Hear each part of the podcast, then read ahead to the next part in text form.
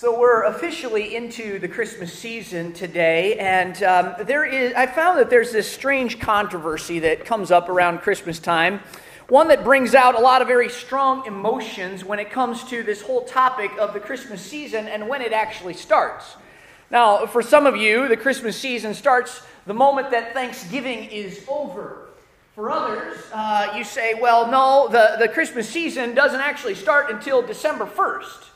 And maybe for others of you, Christmas and buying presents starts the day after Labor Day.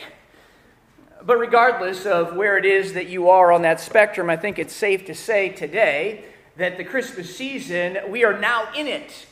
And uh, this Christmas season, with this Christmas season, comes a Christmas sermon series that we're kicking off today called Hope Has a Name. Now, uh, I just want to start out this morning with a little bit of interaction from us. Um, don't worry, this isn't going to be anything too difficult. But what I'm going to do is a little bit of a survey here this morning, and I just want you to kind of raise your hand to these questions, if you would. So, the first question is this How many of you are completely 100% finished with Christmas shopping? Just put your hands up. Wow, all right. Uh, and how many of you are really mad at the people who have their hands up right now? All right, another question. How many of you have ever re-gifted a gift at Christmas time before? Now, all right, wow, you guys got your hands up. That was a lot of honesty right there. Oh, you're pointing at some other, somebody else. uh, how many of you have maybe re-gifted for somebody who is sitting right in the room, maybe next to you today? Uh, you, it's a little harder to, to answer that question, right? A number of years ago, I got a present from somebody at Christmas time. It was back when I was in high school. And I opened it up, and it's a book. And uh, on the inside cover of the book, it had been uh, personally signed, and, and there was a personal note that had been written. I thought, wow, I mean, this is really great. Until I started reading it, and it was written to Ben, and my name clearly is not Ben, is it? How many of you are going to spend more online this year than you are in a physical store? And um, how many of you on Black Friday or maybe on Cyber Monday, you went to buy something for somebody else and you found that there was a bunch of stuff that you decided to buy for yourself?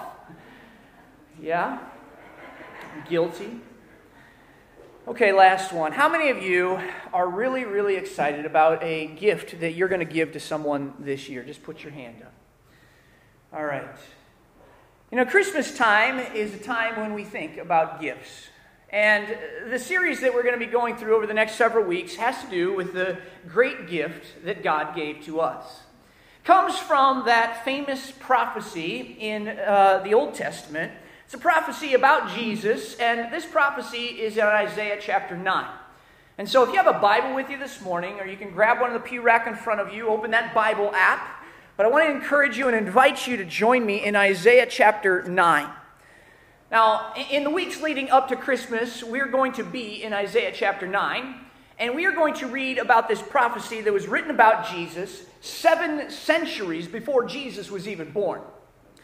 Now, this prophecy actually begins back in Isaiah chapter 7. You can stay in Isaiah chapter 9, um, but I just want to read one verse to kind of give you some context here from Isaiah chapter 7. And this is in verse 14 of Isaiah 7. It says this Therefore, the Lord himself will give you a sign. Behold, the virgin shall conceive and bear a son, and you shall call his name Emmanuel, which means God with us.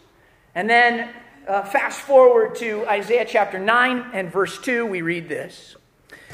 The people who walked in darkness, excuse me, the people who walked in darkness have seen a great light. Those who dwelt in the land of deep darkness, on them has light shone because of this child. In giving this child, you have multiplied the nation, you have increased its joy. They rejoice before you as with joy at the harvest as they are glad when they divide the spoil. for the yoke of his burden and the staff for his shoulder, the rod for his oppressor, you have broken as on the day of Midian. Now here's how it was broken. For every boot of a, trampled warrior in battle tumult, and every garment rolled in blood will be burned as fuel for the fire. For to us a child is born, to us a son is given, and the government shall be upon his shoulder, and his name shall be called Wonderful Counselor, Mighty God, Everlasting Father, Prince of Peace. Of the increase of his government and of peace, there will be no end. On the throne of David and over his kingdom, to establish it and to uphold it with justice and with righteousness from this time forth and forevermore. The zeal of the Lord of hosts will do this. Now, the first thing about this prophecy that uh, I want you to notice here is that this wasn't the first this wasn't given at the first Christmas. This was not a prophecy that was given with the song Jingle Bells. This was a prophecy that was given in a very real, dire, and troublesome situation. The year was 733 BC, and uh, King Ahaz, he was the king of the southern uh, kingdom of Israel, also known as Judah, and he was very worried because the Assyrian army was threatening to invade their country. Now, to kind of give you a, little view of this, we got a map with, with uh, this that we're going to put up on the screen so that you can kind of see what was happening. But uh, Assyria, they're the country up there in the north. Israel and then Judah are highlighted in green in the south. King Ahaz is the king of Judah. He doesn't know what to do. He doesn't know what alliances that he should form, what political strategies he should pursue after. And so God sends this prophet Isaiah to him and says, Ahaz, don't worry. Don't make any alliances with any other nations. God Himself is going to take care of you, God Himself is going to protect you. Well, evidently, Isaiah can see that Ahaz is a little bit worried, that there is this deep anxiety all over his face, even after he says this. And, and so Isaiah says, in order to prove that you that prove to you that God is going to protect you, I'm going to send you, I'm going to give you a sign here. Now, you may think that Ahaz would be really excited about getting this sign. In fact, um, if I came to you today and you were really worried about your future, you're really concerned about something that's going on in your life, and you said, and I said to you, I said, guess what? I'm going to give you a sign in order to prove that you have nothing to worry about. And I, I kind of clap my hands, and in that moment, $1,000 is sitting on the table right in front of you. Now, if that happened, I would imagine that you would be very encouraged that God had given you a sign that He was going to take care of you. And so you would think that Ahaz would be really excited about this sign, but instead, Ahaz says, You know what? I don't want a sign. Because evidently, he understood that if God had given him a sign, he was going to have to follow God, he was going to have to obey God, and he really didn't want to do that. So Isaiah says, Wow, I mean, it sounds kind of strange that you don't want a sign because you're going to then be obligated to obey God. But guess what? I'm going to give you a sign anyway. And again, in Isaiah chapter 7 and verse 14, we read this Therefore, the Lord himself will give you a sign. Behold, the virgin shall conceive and bear a son, and shall call his name Emmanuel. Now, this is where it gets a little bit tricky uh, because when you read in Isaiah chapter 7, 8, and 9, and even in other Old Testament prophecies, this is true as well, but specifically here in this text, Isaiah 7 through 9, uh, we see that there is a partial fulfillment of this prophecy in Isaiah's day. That there is a son who is born who was a sign. He is referenced, he is referred to in chapter 8 of Isaiah. But, but as we uh, are reading here, and if you read the context here, what, what you begin to understand is that this child that Isaiah is talking about is not just this child that is uh, talked about in Isaiah chapter 9, but there is a future child that's going to be coming as well. Because the names that are attached to this child are totally inappropriate for a mere human child. Names like Mighty God, Everlasting Father, you would never say that about another human being.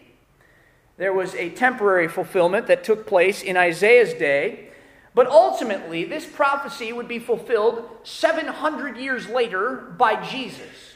That Jesus is the Son born of a virgin who would be the wonderful counselor, the mighty God, the everlasting Father, and the Prince of Peace. Like I said before, a lot of biblical prophecy works this way, where there is an immediate fulfillment in the prophet's day, and then there is an ultimate fulfillment that is going to come later on in the future. In fact, you might think of it this way. Uh, the next picture that we're going to put up on the screen might help you a little bit here. But if you're look at, looking at, if you were to look at a mountain range and you look at it from the distance, you might look at this mountain range and you see that these mountains seem to be all beside each other, really, really close, or maybe it's just one mountain here. But, but if you actually get up close to these mountains, what you find, or if you fly over them, you, you can find that there are these huge gaps separating these mountains. That from a distance, they just look like one mountain or maybe this one mountain range, but, but when you get up close to them, they're, they're very further, much further apart than what they seem from a distance. Well, a lot of prophecy works this way as well that there is a temporary fulfillment. Then, when you get up close to it and you see the details, you realize that there is a temporary fulfillment, but then there's an ultimate fulfillment. That's what's going on here in Isaiah. That there is a temporary fulfillment in Isaiah's day, and then there is an ultimate fulfillment that's going to take place seven centuries later in the birth of Jesus Christ. But now the question becomes well, how does this prophecy about the birth of a Messiah who isn't going to come for another 700 years ultimately answer this problem that Ahaz and, and Israel are having here in Isaiah chapter 9? Because in that moment, there is this enemy army that is outside of Jerusalem and seeking to destroy it. I mean, here's this enemy army surrounding Jerusalem. They are the biggest, baddest enemy army of their day. The Israelites are freaking out, and God responds through Isaiah by promising that He's going to send a Messiah, that He's going to send a rescuer. But the rescuer is not going to come for another 700 years. Now, some people read this and they think, well, you know what? That's the problem with the whole Bible. It doesn't really address real people in real situations with real problems. And I think that a lot of times at Christmas time, that's how we could feel. You know, that uh, often people might say, you know what, I like all of the quaint stories about Jesus in the manger. I like the shepherds and I like the sheep. Uh, peace on earth and goodwill toward men. I mean, those are really nice things to say. But what, what does that have to do with a real problem in a real situation? I mean, I don't have a job right now, or my marriage is falling apart, or I, I can't get rid of this chronic pain. And while this quaint little story about Jesus and the manger might seem kind of heartwarming, they really don't have anything practical to do with my life. I like the Hallmark movie version of life, but it really just isn't all that realistic. Maybe that's you and how you're feeling today. Maybe you're not all that excited about Christmas because it doesn't seem like it's all that practical in your life right now, today. Well, that, that was the same question that these people were asking in Ahaz's day.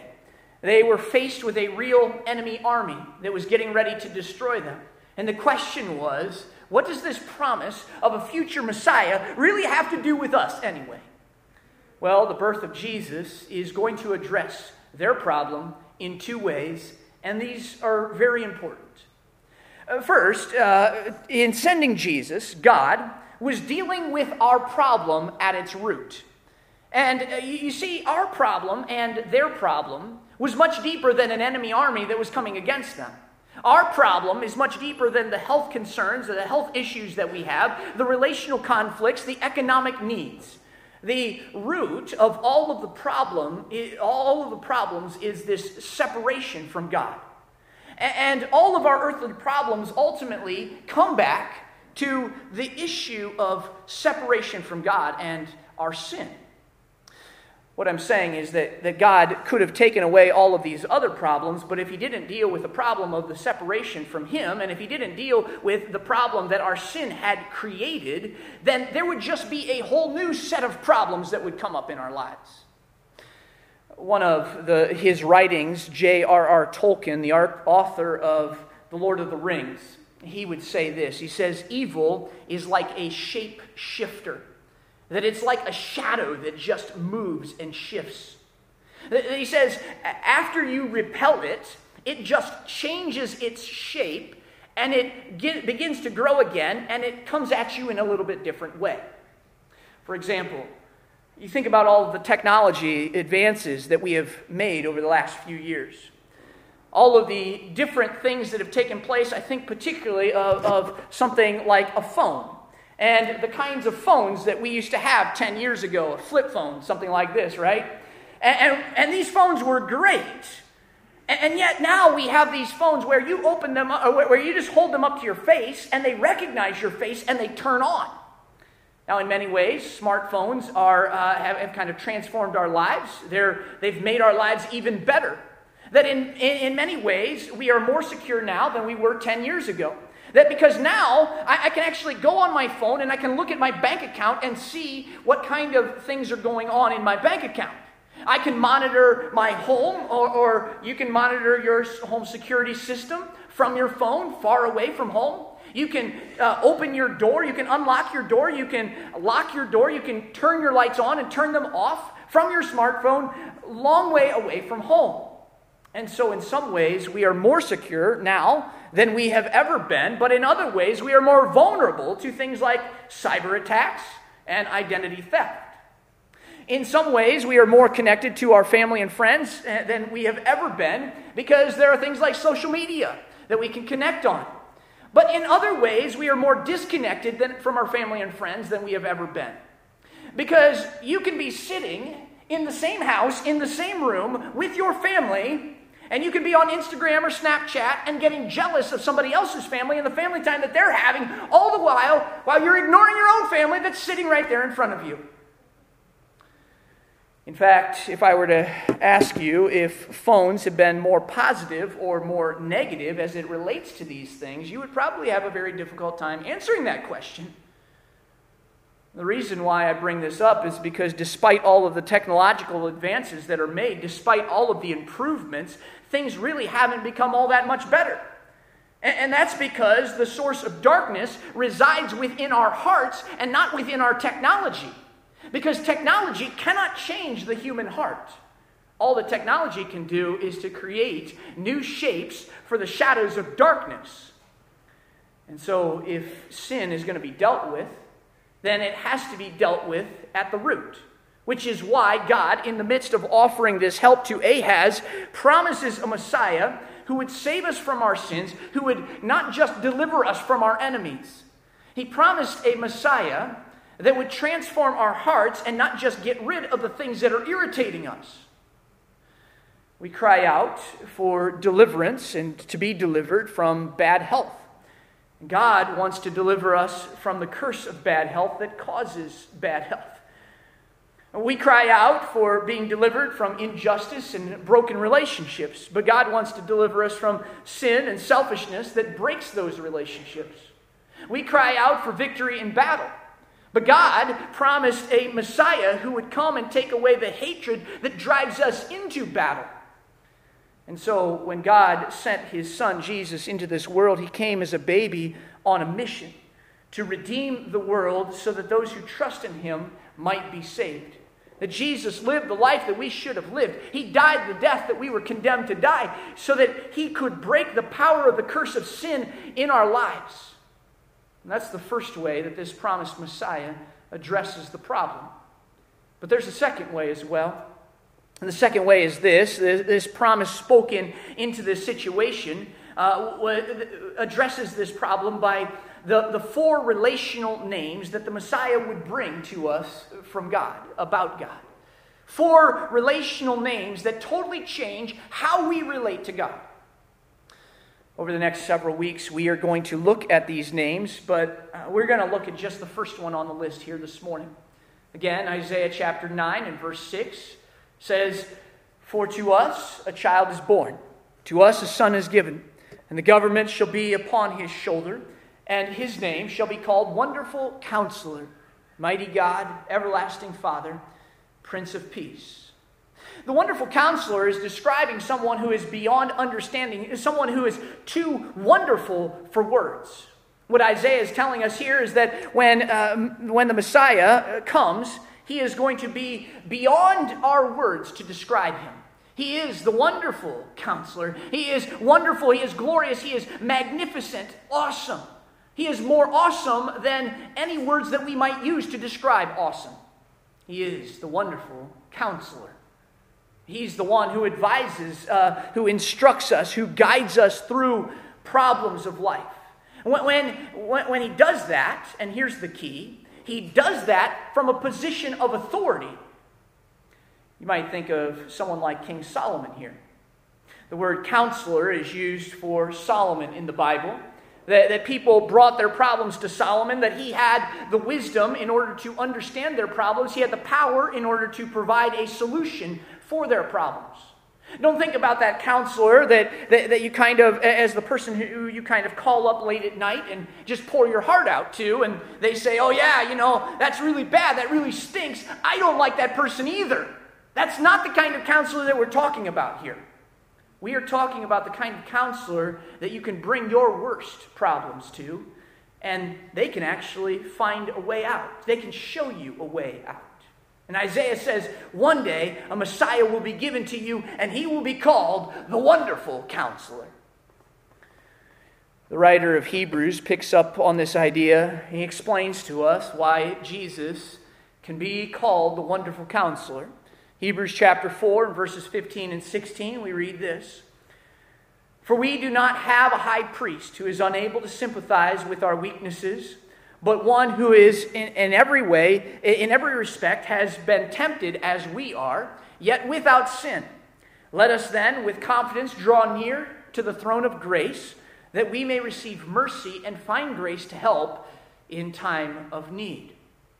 In other words, the author of Hebrews says that Jesus is not just this sovereign king who's going to rule over us, but he is a brother who lived among us and who experienced the very same things that we have experienced.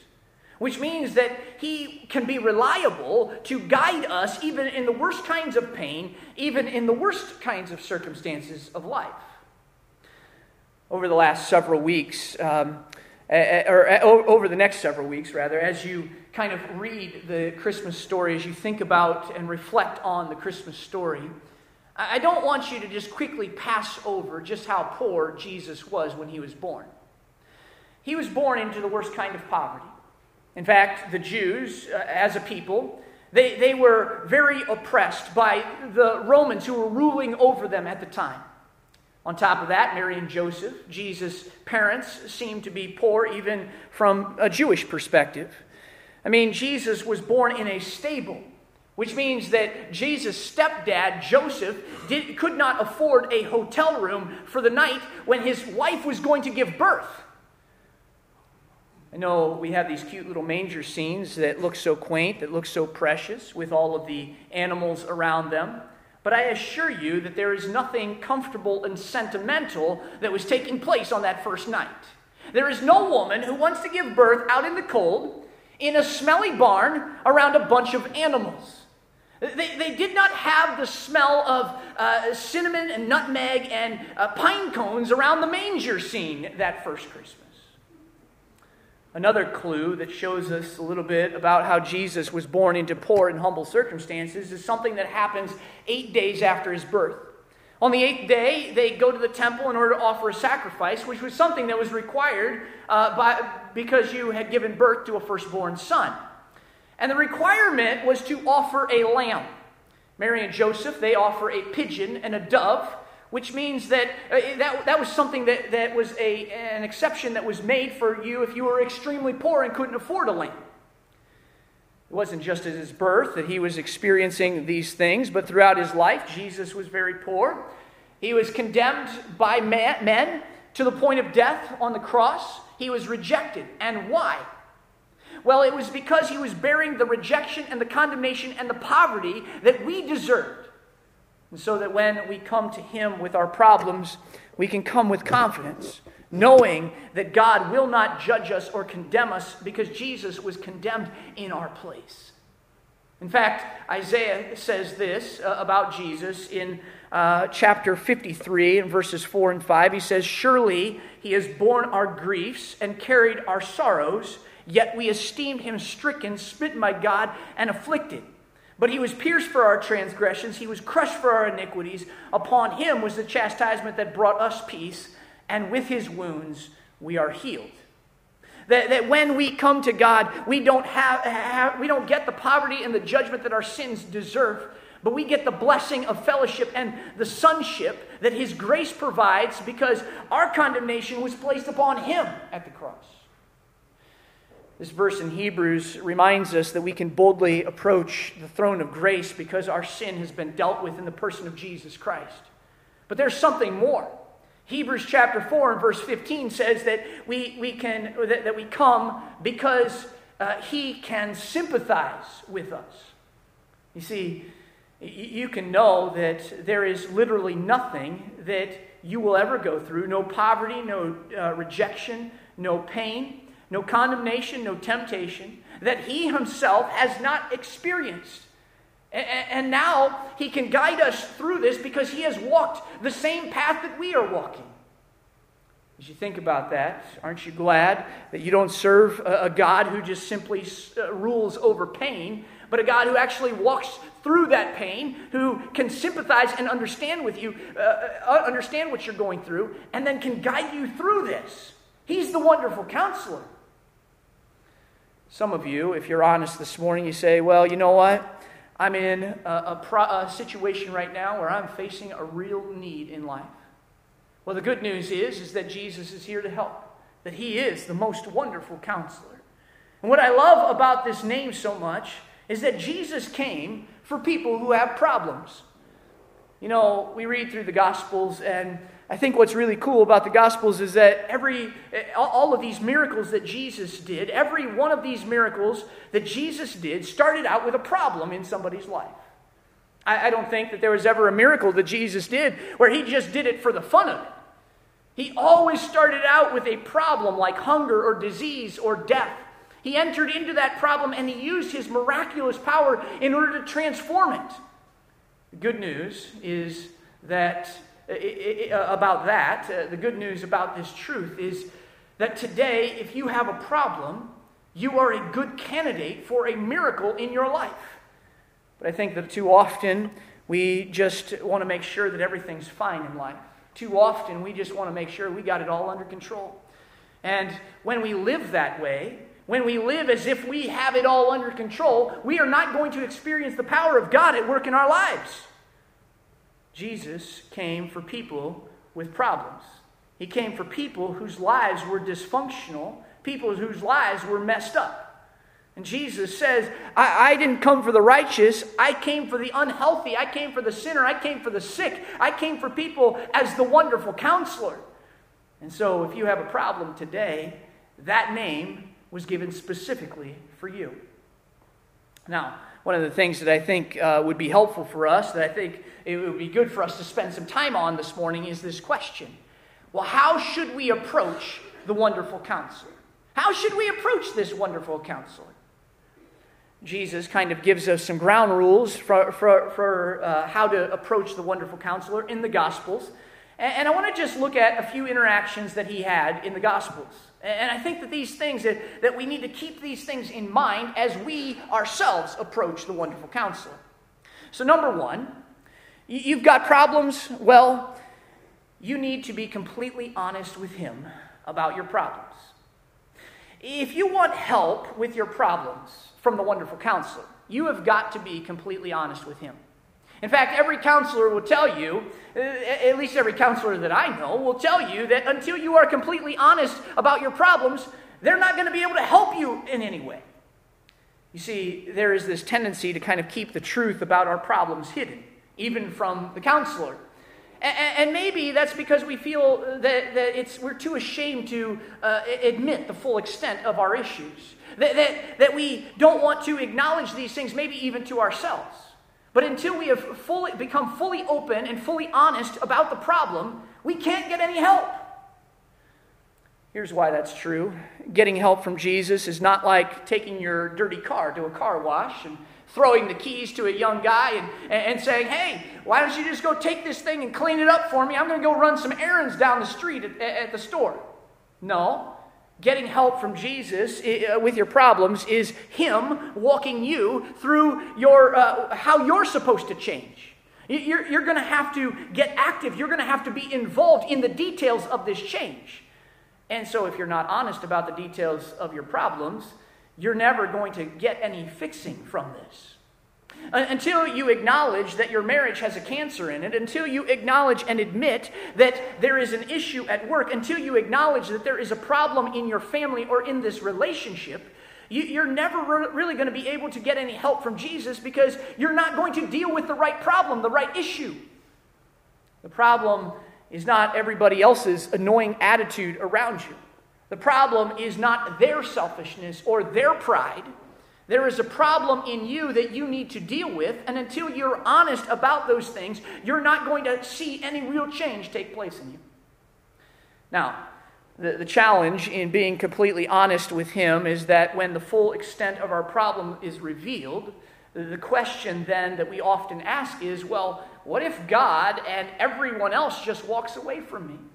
I mean, what, what if they see me for who I really am? What, what if God and all the other people see the ugly truth in me? And what if they just walk away? Well, you see, that's where you're going to have to trust the promise of the wonderful counselor. Jesus was once talking to a woman in John chapter 4 who was really messed up. She's the woman at the well. She had a string of broken marriages, five to be exact. Jesus is talking to her, and in the midst of, while he's talking to her, she's in the midst of an adulterous relationship in that moment. Well, she keeps trying to hide all of her problems because she doesn't want Jesus to know the full extent of what's really going on because she thinks that if Jesus knows, he's just going to walk away from her. So finally, Jesus interrupts her and he says, You know, I know. I know about your five husbands. I know that the guy that you're living with right now is not your husband. I know that you're unhappy. I know that, that before, I, I knew all of these things before I even started having a conversation with you, and I still pursued after you anyway. You need to understand that Jesus already knows everything about you. And yet, he is still pursuing after you, even though you are messed up. In fact, he has come after you because you are messed up that God wants to transform your life. There is nothing about your problems in life that is going to surprise him. There is nothing that his blood cannot or has not already covered. And so it is time to be completely honest with him and to experience the help that we so desperately need. Number two, we have to want to change. We have to want to be healed. John chapter 5, Jesus comes to this lame man, and he's been paralyzed for 38 years. He asks him what many people think is one of the most bizarre questions in all of the Gospels. Jesus comes to this guy who's lame for 38 years, and he says to him, Do you really want to be healed? Now, you think about that, and you think, Well, of course this guy wants to be healed, right? But here's what I think Jesus is getting at. There are many people who want to experience the benefits of healing, but don't want to go through the painful choices that, that come along and deal with the painful choices that come along with healing. In other words, we want God to clean up the mess in our lives without dealing with the choices and the patterns that got us into the mess in the first place. Often we like the concept of change, but we don't really want the hard work of change.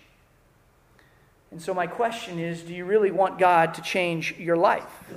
Do you really want God to form you into the person that He wants you to be? Do you really want Him to transform your life? Because if so, then it's going to require some things that you're going to have to deal with. Let me tell you, Jesus can heal you. He really can. But do you want Him to? Which leads me to the third point here in this, and that is you have to do whatever it is that He says. You have to do whatever he says. As I read through the Gospels, one of the things that kind of stands out to me is how often Jesus asks people uh, to do some really crazy things, uh, people who want to be healed. I mean, you see this again and again in the Gospels. People, Jesus telling people that they need to do crazy things if they want to, want to experience his healing. See this again in, in the Gospel of John, John chapter 9.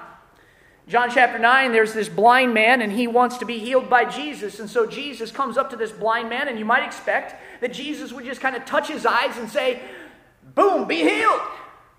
But instead, he does not do that. He spits on the ground. He starts making these little mud pies. He picks up the mud. He starts rubbing it together, puts it on the guy's eyes, which in any other context would have been deeply insulting. And then Jesus tells this guy to walk, not just across the street, but he asks him, he tells him, you need to walk across town to the pool of Siloam. And when this guy gets there, he's supposed to take the water and he's supposed to wash the mud off of his eyes and he'll be healed. Why? Why not just snap his fingers and make it happen? Or Peter. You know, Peter comes to Jesus and he has this financial need. And, and Jesus says, Well, I want you to go down to the lake. I want you to catch a fish. When you catch that fish, you open its mouth, and there's going to be a gold coin inside that, the mouth of that fish. It is going to be the exact amount that you have that you need for your financial need. I mean, it's a great story, but why didn't Jesus just kind of pull that coin right out of his pocket? Well, why, why didn't he just snap his fingers and it appear out of thin air? There's only one explanation that I can come up with this for why Jesus asked these people to do these crazy things. And that Jesus is demonstrating to us that sometimes obedience is not going to make any sense at all to us. And so he says, Forgive. And you say, well, if I forgive this person, who's going to take care of me? Who's going to be looking out for me then? He says, well, I need you to end that relationship. And you say, well, if I end that relationship, then I'm going to just be all alone. I can't be all alone. Tells you to give sacrificially. You say, well, if I give sacrificially, then how am I going to be able to afford things? He tells you to make a move, but you say, you know what, I'm so comfortable where I'm at right now, I don't want to move. And in that moment, you have to decide whether you truly trust Jesus enough to do what it is that he actually says, he tells you to do. Often we want to control things ourselves. And there are certain areas in our lives that we kind of keep and, and we hide from Him, or we, we, we tell God, this is off limits to you. But when we live that way, we will never experience the help of the wonderful counselor. Jesus wants to give you all of himself. He wants to give you all of heaven. He wants to give you all of God. But he'll only do that in response to your full surrender to him. So, as we approach the wonderful counselor, there are three questions that are being asked of us. Are you ready and willing to be completely honest with him? Do you really want to be healed? And then, are you ready to do whatever it is that He asks of you? You know, as we draw our time to a close here this morning, I want to ask Linda and Tracy to come and prepare to lead us in a closing hymn. And as they're coming, I, I just have one final thought about this name, the Wonderful Counselor, and particularly as it relates to this word wonderful and what this word wonderful applies to. Wonderful does not apply to the name that Isaiah gives for the solutions that the counselor gives. Wonderful is the name that Isaiah gives for the counselor himself. I, think that what's so amazing about this is that this counselor does not promise to take away all of our problems and to change all of our circumstances in life. But the wonderful counselor promises that he's always going to be with us.